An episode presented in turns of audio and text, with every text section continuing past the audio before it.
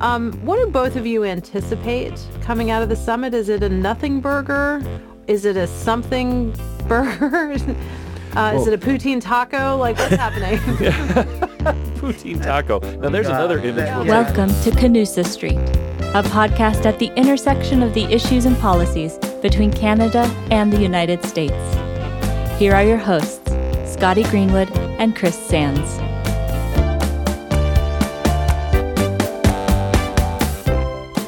Welcome back to Canusa Street, everybody. Uh, my name is Chris Sands, and I'm from the Wilson Center's Canada Institute, and I'm here with the woman who makes things happen in Washington, Ottawa, and everywhere else, my good friend Scotty Greenwood. Hi, Scotty. Hey, Chris, it's good to be with you. And this is kind of a fun switcheroo for our normal, uh, for our normal introductions. You doing the lead-in, me, co- me coming in second. Well, So, it's a you know. very special episode because we are not just interviewing a guest. We are interviewing one of my colleagues at the Wilson Center, Andrew Rudman. Uh, and I'll let you do the formal introduction. That's the purpose of the switcheroo. But, but Andrew runs the Mexico Institute, counterpart to the Canada Institute here at the Woodrow Wilson International Center for Scholars.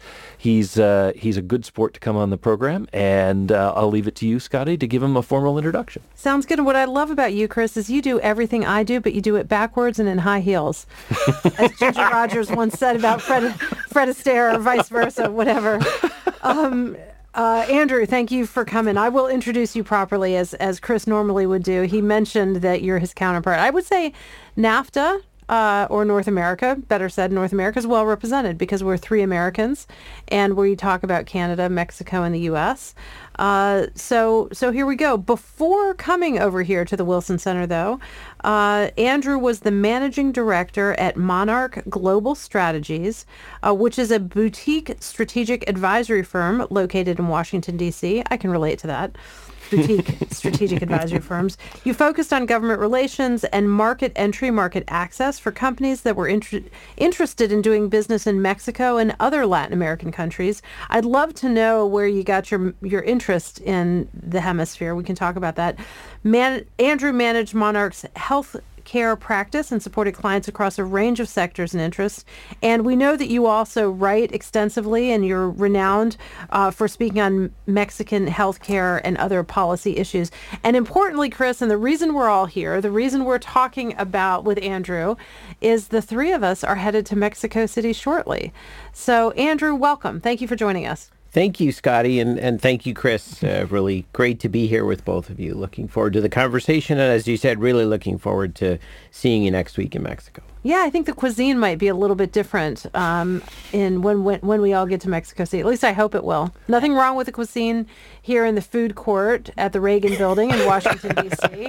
I do love a good Panera bread, you know, avocado melt, but I think we'll we'll be enjoying some things. So There's there's one thing you didn't mention in his intro, and I know he sometimes mentions it for our Canadian audiences, but Andrew has a Canadian connection.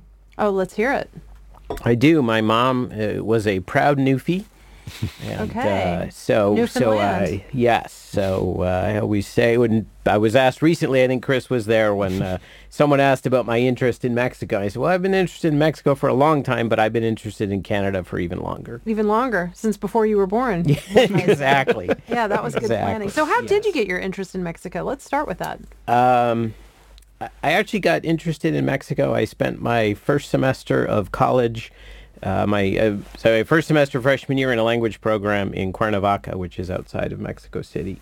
And where were you in college? Uh, I went to Colby College in, In Maine. Yes. My mom went to Colby College in Waterville. Really? Maine. Gosh. Wow. I thought you were going to say Middlebury because a lot of people that are proficient in languages uh, have gone to Middlebury. Absolutely. Anybody who goes to school in Vermont or Maine, you know, I give cre- extra credit to. So that's pretty neat. well, I grew up in Maine, so it wasn't it wasn't that much of a stretch. All right, all right. Well, let's talk, Chris, for a moment about why we're all going to Mexico City. Do you want to do you want to talk about the North Capital Forum a little bit? Well, and, and Andrew can talk about it as well. But we there is a uh, a conference put together by the U.S. Mexico Foundation called the North Capital Forum. It's bringing together um, Americans, Canadians to talk about um, the future of North America, and it will be well represented. It's a business audience with some uh, participation from government. A really interesting time for everyone to be getting together, looking at where Mexico is going. We have the new USMCA, uh, so many different changes in the relationship, uh, and we're meeting in Mexico City just a little bit ahead of the next North American Leaders Summit, we think, the Yeah. NALS, which is uh, also coming up hopefully later this year. But that, that, that you know more about that, yeah, we uh, love Andrew, your than I do. expertise on, on, on both of those things, Andrew. What are you looking forward to from the North Capital Forum, and then Mm-hmm. and then let's also talk about the Leader Summit, if we- if you could. You know, I, I in terms of the North Capital Forum, I, I think the fact that my understanding is it's actually oversubscribed, and I think that just shows the, the level of interest among Canadians, Americans, and Mexicans in North America, and in finding ways to collaborate. You know, I think the move, as as you both know well, toward nearshoring or ally shoring or friend shoring, whatever phrase anybody wants to use, is certainly alive and well. It's a big focus of the U.S.-Mexico bilateral relationship. Well, yeah, let's. So, so there was a high-level delegation of Right. American officials in Mexico City qu- quite recently, a few days ago. Mm-hmm. How, is Mexico poised to take advantage of this decoupling with China, decoupling with Russian nearshoring? Um, is there a lot of activity there? How, our listeners are largely Americans and Canadians, and, Mm-hmm. and perhaps if they're interested in Canusa Street, they haven't focused a lot uh, south of the southern border. So may, maybe bring us up to speed about what's happening in Mexico these days, and partic- generally, but particularly with nearshoring. Are they are they going to be able to seize the moment, or are they seizing the moment? Scotty, that that's a really good question. I think are they going to seize the moment? It, it certainly depends on who you ask, but there are Mexico should be poised. It has uh, a number of advantages. Obviously, many of those are exactly the same as the advantages that Canada has: the proximity, the long-standing ties, the integration, particularly of the auto industry and the agricultural sector. Um, and and the Secretary of Economy, uh, the Secretariat of Economy is certainly committed to working with the U.S. to promote opportunities uh, for more nearshoring. That being said, uh, President Lopez Obrador has an energy policy which is um, very much focused on on augmenting the the market power of Pemex, the state oil company, and CFE, the electricity company At the expense of other private investors, right? Exactly. Yes, and and there are some real concerns. And when people talk about investing in Mexico, there are, as I said, huge advantages.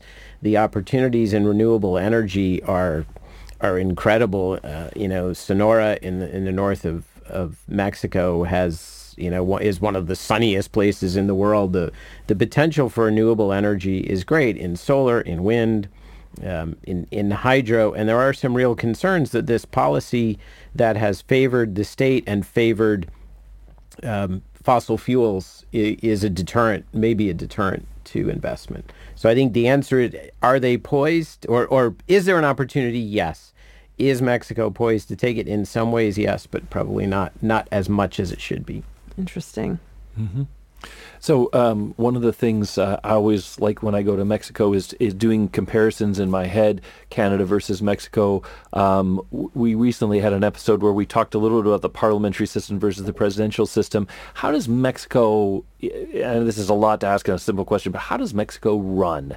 Um, federal versus the states. Like Does where- it run on Dunkin' Donuts, Tim Hortons, or, or exactly what what make, what makes it tick and and where's the power where where are the deciders in a system like Mexico's Mexico has a, a federal system that is certainly more similar to the U.S. than the Canadian system. There is a president, there is a Congress. Uh, the Mexican president has much more power than the U.S. president, particularly right now where the president has a majority uh, in both houses. He does not have um, a qualified majority. That is, he doesn't have two-thirds to change the Constitution. But um, but he's one. Ter- he only gets one term, right? it's a one-term presidency, right? It's a one six-year term. like being governor of Virginia Yeah, like being governor. Only of Except they only longer. get yeah only longer only longer, and and I I think uh, Lopez Obrador or AMLO has has more power than uh, Governor Youngkin, but um, but in terms of, of length and, and Bigger one term, jurisdiction too, though. yes, yes, that's that is also true. Um, and uh, I think Youngkin could technically run for election again someday. And I don't yes. think, so. But I, I think we're off topic. What ha- what happens? What do Mexican presidents do, Andrew, after their term? What what's the recent history of that? Uh, some of them have uh, President Calderon, uh, who was right before AMLO, if I'm not mistaken, is teaching at Yale. Uh, some Makes have, sense. have done some sort of consulting. Some have obviously been been older and done, I think, similar things to what U.S. presidents do when they retire. Uh, Enrique Peña Nieto was uh, in there, and I know that he was uh, criticized for scandals. There were a few things where people thought he was getting, or his wife was getting a house or so on. Um, is is there that sense that they they're one step away from their opponents prosecuting them? We, we're talking about political polarization. Is it something similar in Mexico?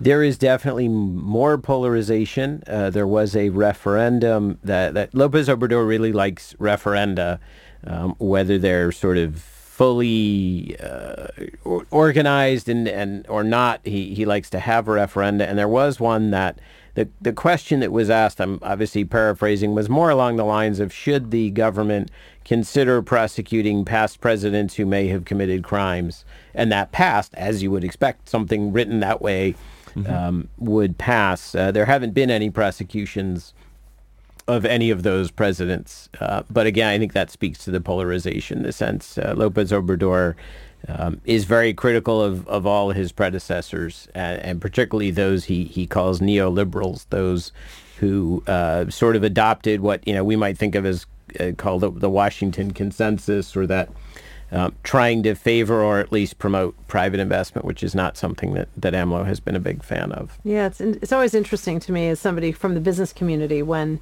governments are not looking for uh, private investment or, or or dollars funding flowing in. Let me let me ask you a very uh, basic question since we're about to travel and I've got you on the air and, and maybe they'll edit this out. I don't know. uh, we'll see. Depends on what I say. Well, yeah. Um, w- so as we're recording this, it's reported that Canada is going to eliminate what's known as the ArriveCAN app, which is uh, an app that you download on your phone if you want to enter Canada, and you have to give a whole bunch of information about your vaccine status and where you would stay if you uh, were to contract COVID, et cetera, et cetera. It was it was a good idea at the beginning of the pandemic, actually, as they were controlling the flow of people. It became less use. It, it outlived its usefulness, in my in my opinion. Anyway, it's about to go away. So as we head to Mexico, is there anything we is there an Arrive Mexico app or like what do we need to know as Americans traveling to Mexico? Or have you been lately? Uh, I was last there in April. Okay. Um, there is, n- I don't think there's an app. Uh, there is, Mexico does have something similar to Global Entry. Okay. Uh, but it's not interchangeable with U.S. Global. So if you have Global Entry here, that doesn't you, you doesn't it does work. not work in Mexico. They did have something similar, or do uh, have something similar. Mexico really did not restrict. In fact, didn't restrict travel during COVID at all. Interesting. okay. Um, and and you know we could talk at great length about how Mexico responded to COVID, but and how, really, well, how were the health outcomes? Because Canada, relative, every you know, COVID is tragic, and yeah Um, yeah. But Canada's health outcome, Canada was very strict, Yep. uh, and its health outcomes per capita were better than the U.S. Fewer deaths. So how about Mexico? Now, Mexico unfortunately had one of the highest excess death rates in the world. Oh, okay. Uh, some of that was due to a healthcare system that, uh, prior to AMLO coming into office, Mexico for years had been underspending in healthcare. So you had a, a system that really wasn't prepared to respond to a, a global pandemic. And then for reasons in, including the economics of the, the Lopez Obrador administration also spent less on stimulus than almost any country in the world um, out of an, two things. One, an aversion to accumulating debt. And, and also because so much of the economy is informal and people need to be out um, you know, in the streets if, if, if they're vendors or, or things like that. So there was a lot more um, opportunity, let's say, to, you know, or, or people weren't isolating at home as much. Some out yeah. of economic necessity. Um, some because the, the Lopez Obrador administration didn't take it ser- as seriously. Um, I mean, there were lots of ways you can compare A- AMLO and Trump. And, and one was that, that AMLO said things like that, you know, you, Mexicans need to hug, so this social distancing thing is unnecessary. Wow. At one point, he famously in a in a press conference um, took out a sort of a, a, a mass card or an icon. I don't remember exactly what it was, and basically said that you know God would protect him from COVID. So he was still Yeah. traveling and wading into crowds, and so it, it really there were a lot of mixed messages. Ultimately, As or do we As far know? as we know, he didn't. Interesting. So God protected him, maybe. Uh, maybe so. Maybe so. Maybe she maybe she took pity on on on on, uh, on the guy. So I, I can't resist having these you two experts here, uh, Chris for Canada and you for Mexico. We talk um, a lot in the United States about the U.S. Mexico relationship. I think people have a sense of what it's about from their own perspective. It's a lot about immigration. Um, and it's a lot about economics and, and all of that.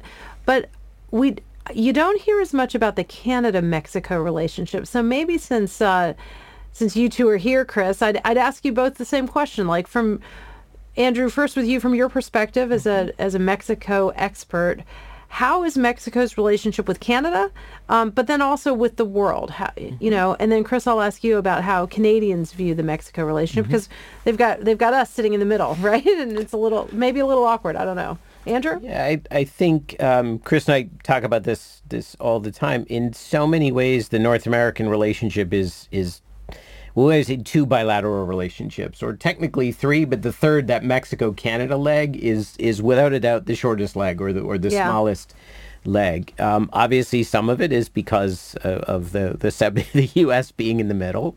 I, I think some of it is that in in any in any threesome, there's always somebody who feels like they're being left out. Um, and so I think sometimes uh, both Canadians and Mexicans, I remember this when I was in the NAFTA office of commerce, where, you know, sometimes both Canada or Mexico want a bilat. They want the, the one-on-one. They don't necessarily want the the, The third. yeah. Um, sometimes I remember, you know, at NAFTA Free Trade Commission means you've both seen this where uh, you wound up with a, dynamic, a dynamic where the U.S. And, and Canada were sort of beating up on Mexico, and they didn't want to do that, but they, they both had the same complaints. The the current USMCA dispute on energy is a good Yeah, example. good where example that. got- Same idea. you, and you know, I think you have to do what you have to do, but there's always been, I think, that reluctance of the, the two more developed partners to to beat up on the third. Um, They there can is just take turns. They, they, don't have well, to and, up, and, you know? and and on occasion there are certainly examples under under the Trump administration where Mexico and Canada were on the same side. If you think about the the threat of NAFTA withdrawal, I mean, my perception was you had Canada, Mexico, and the U.S. business community all on one side, and the Trump That's right. administration That's on right. another or, side. or steel and aluminum tariffs that were Yep. misguided. Exactly. Yeah, exactly. exactly. Same same case where both countries, I, I think Canada more. I, I don't know. Strident is the fair word, but the the idea that Canada was perceived as somehow a security threat, I think bothered Canadians more than it bothered Mexicans. Yeah. Uh, but yeah. it wasn't the Mexicans thought it was okay. It's just you know the relationship is different. Yeah, and, and the sensitivity is like water off a duck's back. Well, why, why don't we take a little break here, and then when we come back, Chris, maybe maybe you can answer the same question about about how Canada and Mexico get together. Absolutely.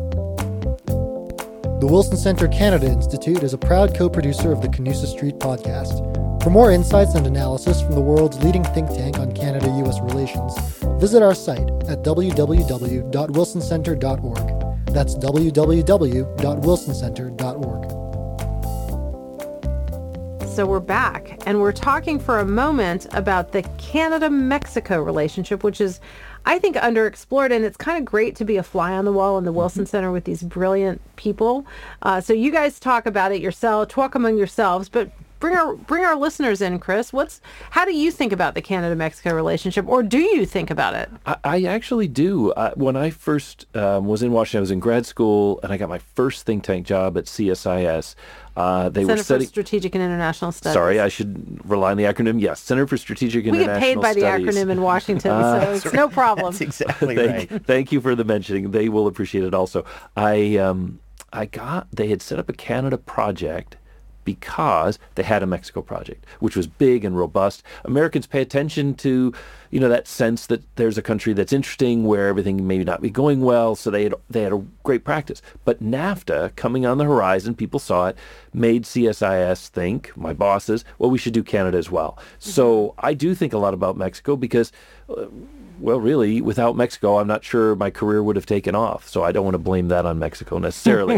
but but it Mine really too, in a sense. and if you compare those days when we fir- when we were first sort of putting Canada and Mexico together, back then some Canadians traveled to Mexico for, you know, vacation, etc., but the relationship was minimal. Uh, very few Spanish speakers in Canada. They weren't getting, you know, uh, television or ads or pop culture carrying over. I, I hesitate to say back then there wasn't really the internet as we know it today, and so our younger listeners will definitely put me out with the dinosaurs. But, but there was relatively little contact, and that lack of contact meant that what Canadians and Mexicans knew about each other was a, at best kind of rumors or a few photos from National Geographic's, uh, you know, things, but nothing very deep. And as time went on, you know, you saw Canadians deepening their knowledge slowly, um, and it was often the private sector. Um, there's a period of time when uh, Canadian oil field services companies and engineering companies saw Mexico growing, and they wanted to be part, particularly after the energy reforms that AMLO is now taking part. They wanted to get part as investors. They wanted to take part in that.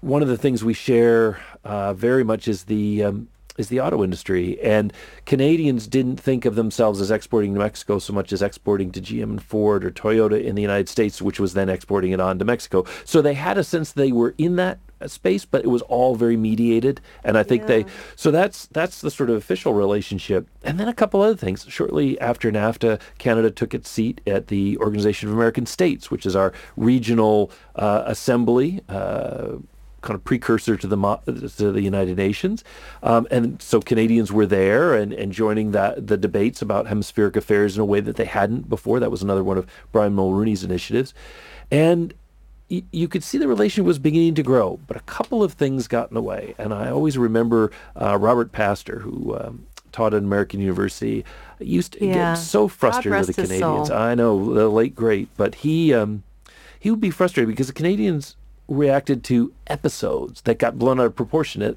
because there was so little baseline knowledge. And there was a case in which a woman named Brenda Martin had been arrested. Um, she was the cook and cleaning lady for a Canadian who was involved with a drug cartel. And I think the Mexican police were hoping that she would give up the secrets, etc. And uh, she somehow got a news reporter with a camera in to see her in jail, and she said that I'm being poorly treated. This is a third world country. This is really terrible. And see, uh, for a lot of Canadians, it was a bit of a shock.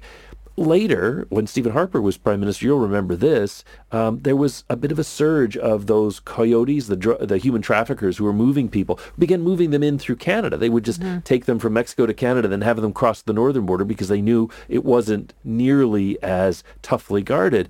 And of course, we had to work. The question of why would you leave Canada if you make it that far? But anyway, yes. Yeah, uh, the purpose good- was to bring good them down point. here, but Pur- purpose was to get 'em nevertheless, here. they did. It's cold in Canada. But It is, that- that's true. If you don't have the right clothing, it's a disaster. But but you know I remember that episode too because um, the Mexicans reached out and said we don't like human trafficking either. Let's work together and prosecute this thing.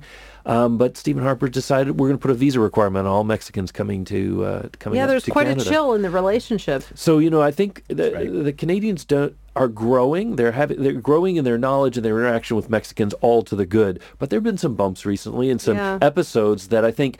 If the relationship was richer, like the Canada-U.S. relationship with so much going on, you could have a really annoying episode, and it's just that. Here, I think those things have tended Start to get to blown out of define it. proportion and make people say, "Wait a minute, it's too risky. I'm not going to get closer." Interesting. Yeah, Now that that that's a good point. I mean, one of the hallmarks of the U.S.-Mexico relationship has been an ability, um, interrupted a little bit of late, but traditionally not to cross lines. So you know, you dealt with migration was migration, trade was trade, security was security, and you didn't sort of cross-pollinate. And and so to your point, when you can say, nope, we're going to deal with that between the trade ministers or between the security ministers, and it Oh, doesn't become Yeah. you know, it, it, it doesn't start um, crossing. Now, under the Trump administration, that changed because um, President Trump connected migration and trade by threatening by, by right. threatening tariffs if Mexico didn't cooperate on migration. Right. You know, um, Frank McKenna, who is a former Canadian ambassador to the United States, um, had an analogy that I'm going to take, use, but make it North American instead, make it trilateral instead of bilateral. So you know, the the the relationship. It's like before NAFTA, before we integrated economically, it's like we were three people in our own individual canoes, and now now we're in the same canoe. But America is like the really fat kid in the middle. and if the fat kid stands up, you know, it kind of rocks the boat. Um, anyway, That's an image we'll carry with us for a there while. you go. Thank you, thank you, Frank McKenna, um, for that. Um, Andrew, what's the biggest opportunity do you think for Mexico and for North America right now?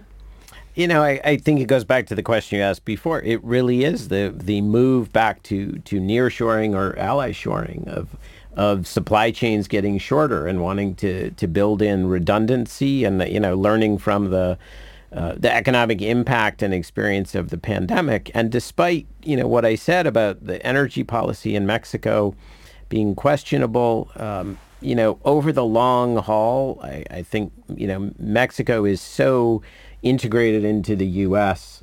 that you know I, I think over time that is going to be where the opportunities are, and I think the energy issues will get sorted out. I don't know exactly how it may take until the next president is elected in Mexico in 24. Um, but I think you know that is the opportunity. Much as Mexico, similar to Canada, has always talked about trying to diversify its trade and not be so dependent. But you know the geography and the integration is such that you're kind of you know you are where you are. It's what you just said. We're in the same canoe and we're really not going anywhere. Well, and is Mexico willing to kind of decouple with China in the way that the U.S. seems to want to do? Is that is that a thing You know, south that- of the border? I mean, the U.S. The the Mexico-China relationship, I think, is different than the Chinese relationship with other countries in that um, Mexico is a more industrialized economy, so it's not like South America where it's export of commodities. Um, China and Mexico are competitors in ways uh, because of because of labor and production. So they're competitors in ways that maybe China and Brazil or China and Argentina aren't.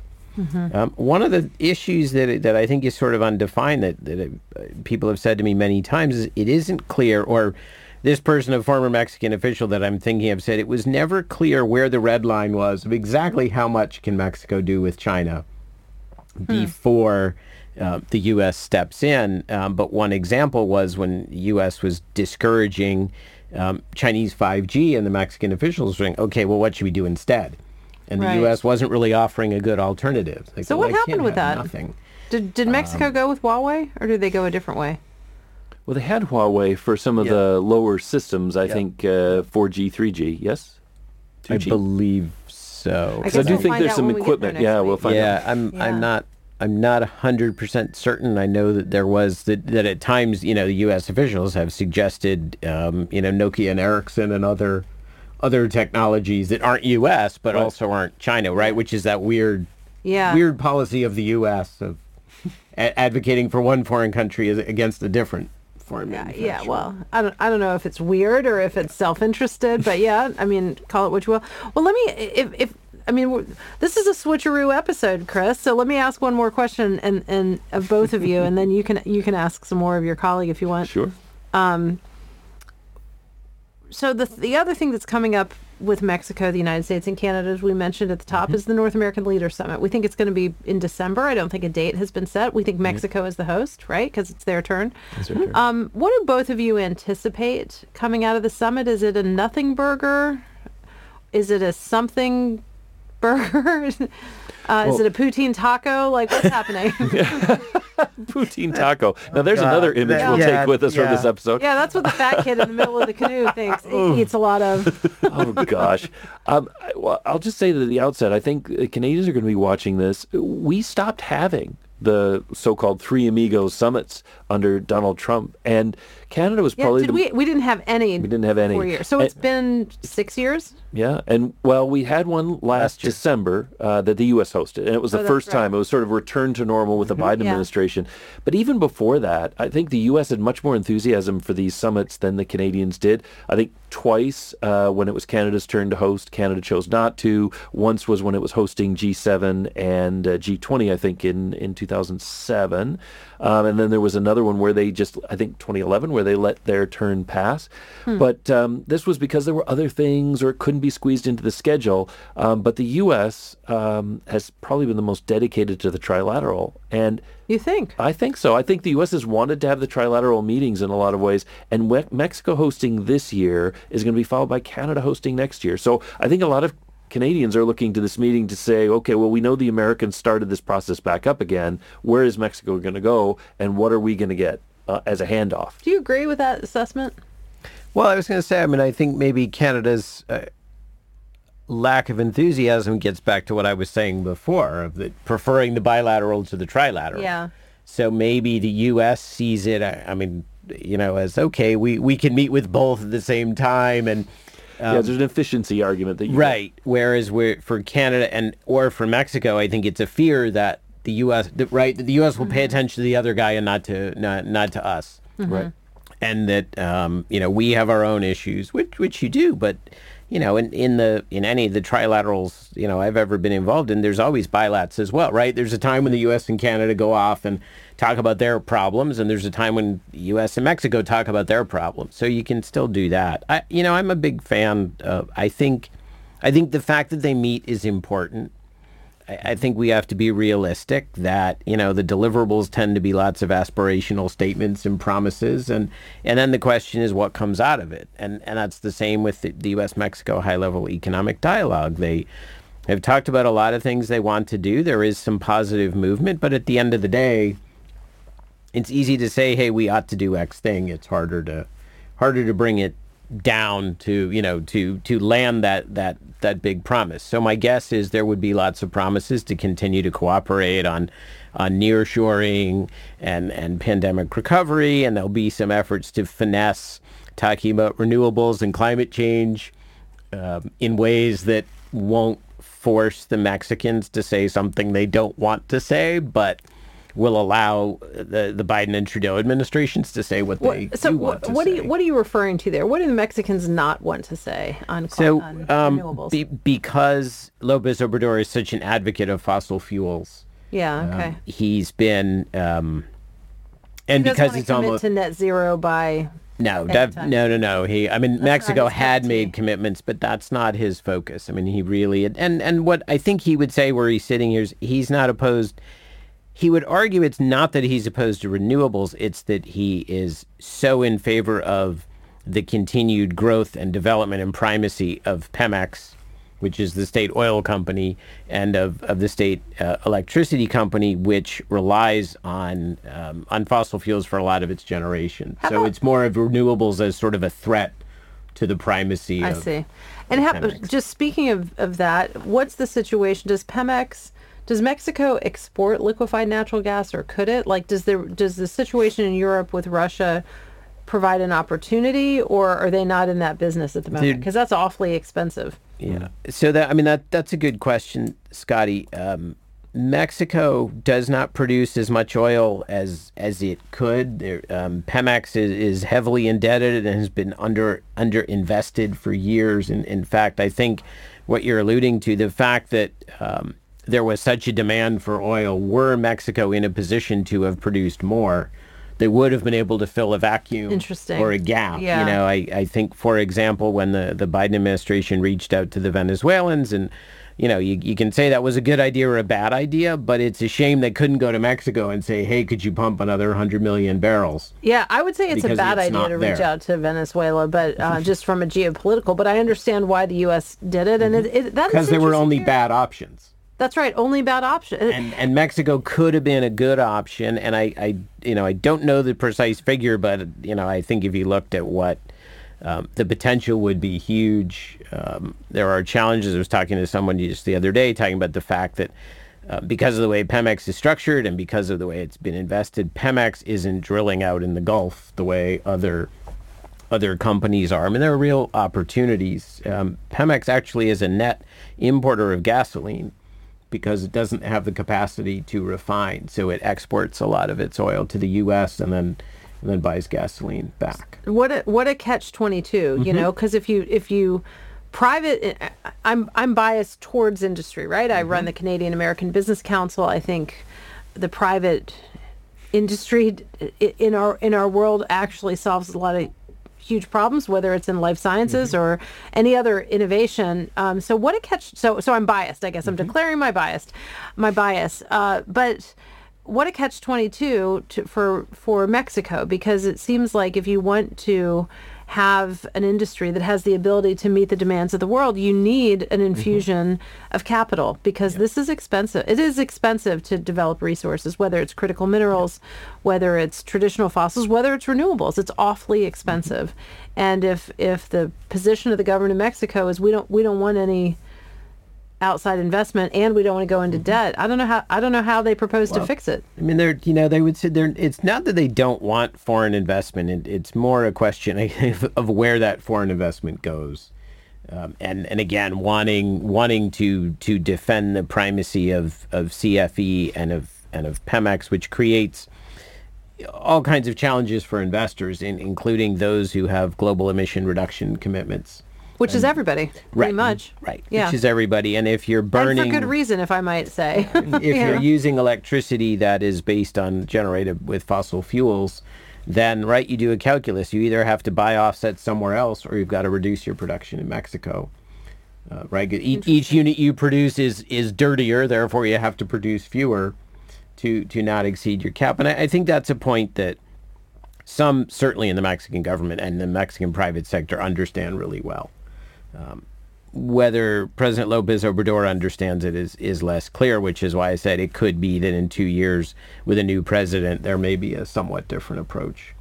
And I, I, want, I want to bring us back a little bit to trade. Uh, when in the very end nego- parts of the negotiation of what we now think of as the USMCA, TMEC, TMEC in uh, in They call it Mexico. TMEC? I was Yeah, gonna ask TMEC, you and that. it's Canoes, uh, CUSMA. Uh, CUSMA Yeah. in Canada. Yeah, all this crazy Canusa. names. It's not Canusa. It's that's not us. Canusa. No, no, that's not us. Canusa, Yeah. Everyone loves also, Canusa. We, also, we need to get whatever the Mexican twist on Canusa Street is. I was I was thinking about that. I Mxusa? don't know. It's Usamex? Canu- I guess you could just do Canusamex. Canusa Max, There you oh, go. All right. very nice. All right. Anyway, last Be question. even geographic. Last question So- or intervention, Chris. Yeah. trade. Go ahead. I- I- so, so there was a period in when we were negotiating what we thought was the new NAFTA, Mm-hmm. now USMCA, when uh, I think a lot of Canadians worried that Trump might just do a bilateral with Mexico and leave them on the outside. Certainly, some of the rhetoric we heard from Lighthizer and others made it look like maybe the U.S. and Mexico were going to do a deal. Technically, there was a moment when there, there when was, it was a, moment. I a, remember a U.S. Mexico, Canada It was a US invited. Mexico It was deal, on exactly. autos, right? Yeah. yeah. So there was that moment, and and yet, in the end, we got an agreement. It is an agreement that includes all three countries. It advances some things beyond NAFTA. It makes some other changes. Last year, uh, there's a little shameless self-promotion, Scotty. This is why you shouldn't let me ask colleagues things. But last year we wrote for a piece where we talked about You and Andrew? yeah, Andrew Okay. and I, uh, we talked about the USMCA as, as a winning bet. And uh, the argument was, if I, as I recall it, that, uh, that Canada and Mexico took a chance, got beat up for a year, and now they have an agreement and Trade Promotion Authority is gone. And we heard Liz Truss uh, coming to the United States as Britain's Prime Minister, explain to people a, a deal with a U.S.-UK deal is years away because there is no Trade Promotion Authority, and so they're still having preliminary talks. Um, so, We'll, Canada put, and we'll Mexico. put that in the show notes, by the way. So your piece. Let's do that. Okay, sure. Yeah. Uh, so Canada and Mexico did a deal with the United States. They have a deal. There is a USMCA. I- Is it a winning bet? Did they? Uh, they, Did the Mexicans feel that they're um, that they got something good here? Are they glad they're still connected with Canada? Um, and and do you think North America comes out ahead because we have a deal and we didn't tear it all up? Oh, I, I mean, w- without a doubt, we're ahead for not having torn up the deal. In fact, sometimes, Chris, I say that the best thing about USMCA is that there is one. That it, you know, that that Right. that, that NAFTA was Somewhat of a low bar, but yes. It, it was a low bar, but if but if you think about, right, there yeah. was a, certainly a point in time. I mean, I, Scotty, I, I know you did as well. Was going to business community meetings, and there was really, really intense fear that NAFTA was going to be. yeah, he's crazy enough to do it. Yeah. and um, and lots of stories about why he ultimately was talked out of doing it, et, Mm-hmm. et cetera. So, so Chris, I mean, I I know that is a low bar, but I think that's the first most important thing. It was a a reaffirmation of a commitment to North America, and and this all, of course, happened before the pandemic. and you know nearshoring was starting to happen right people were at least trying to move diversify from china but i think it creates a strong platform and that you know people will take advantage of i think you know mexico and canada are similar in that the debate about whether trade is good or bad happened a long time ago Right. and i don't think i mean sure there are people there are some people in Mexico, I'm sure, who would like like to go away, but I suspect those are people who are, you know, sort of anti-capitalism. Not, I don't think there's very many people in Mexico who think Mexico should pull out of USMCA and continue to be a, a, a what AMLO would call a neoliberal economy. So yeah, I think it's, and and you know, I my own view is industry, the private sector and, and civil society, we are all so integrated that even if the trade agreement went away, I don't believe the trade would go away. It would become more expensive and more complicated in some ways. But, you know, would the auto industry or the agricultural industry really stop? It to me it seems impossible. So I, I think USMCA gives us the the platform, the rules. You and I talk about this all the time, Mm-hmm. but you know, the, the consistency that is essential. Well, I, I have an idea, Chris. Maybe after we're all in Mexico City and North American Leaders Forum, and, and Chris and I are gonna are gonna bank a lot of podcast episodes while we're there if we can, because there's some terrific guests Absolutely. down there. Um, after that, and after the North American Leaders Summit, maybe we get back together here. Yeah. Yeah, and let's that would talk about fun. where we are and um, what has occurred, and if it's um, somewhere between a nothing burger and a poutine taco and whatever, whatever Such the an other. awful image. um, well, we'll come up with some festive holiday um, food to think about. But may- maybe we could do that. What do you think, Chris? I think it would be great. Um, it, it- we we've seen things we never thought we would see happen, including Britain leaving the European Union in recent years. Thirty, almost thirty years after NAFTA, Canada and Mexico are still tied, even if they're tied to the fat kid in the middle of the canoe. uh, they're still tied, and there's a point at which that becomes a fact on the ground, or does it? Do we walk away from this? And I, I, I think it's high time for Canadians and, and Mexicans to kind of develop their bilateral relationship a little bit.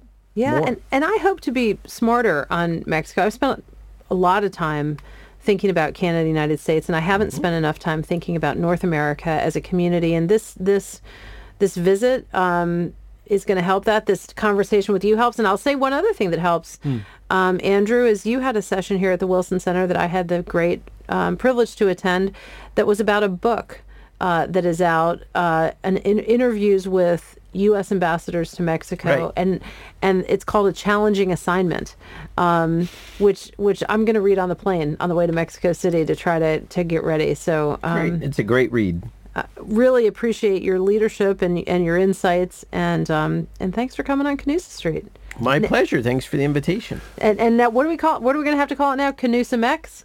Canusamex. Well, you know, we have a little corner here at the Wilson Center with the Canada Institute and the Mexico Institute next to each other. So we're sort of a crossroads or a or North American corner as it is. So it may be uh, Mexusa or Usamex Street and Canusa Street. Just have they have a little juncture there. You know, I have to. I, we just have to end on one more terrible analogy, since this seems to be the the podcast. But Pierre Elliott Trudeau um, used to talk about Canada and the United States, and he would say, "It's it's like a mouse being in bed with an elephant, right? And mm-hmm. you feel every twitch of the beast."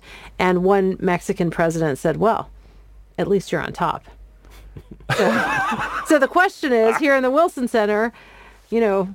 Is Chris on top? That's what we that you know. Inquiring minds want to know. Oh, uh, I, I, yeah, I don't, I, Nah, I don't gonna- know. Okay, No, I can't that. All right. Thanks, you guys. Thank Adios. Thank you very much. Adios. À la prochaine.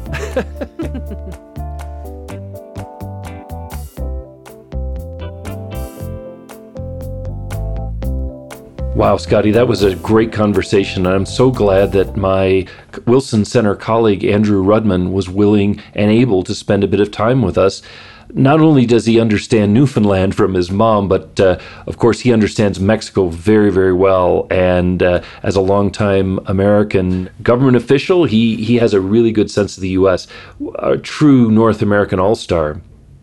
And of course, This conversation sets us up for our trip to Mexico City and the North Capital Forum, where we'll be recording episodes to talk about how Mexico fits in the Canada US relationship and how Canada and the United States can learn from each other and from Mexico about the future of our neighborhood. Looking forward to bringing those Canusa Street on the Road episodes to all of our listeners. That's all for now. And Scotty, we'll see you next time on Canusa Street. This podcast is brought to you by the Canadian American Business Council and the Wilson Center. If you like this episode, help others find our show and give us a rating on Apple Podcasts or Spotify.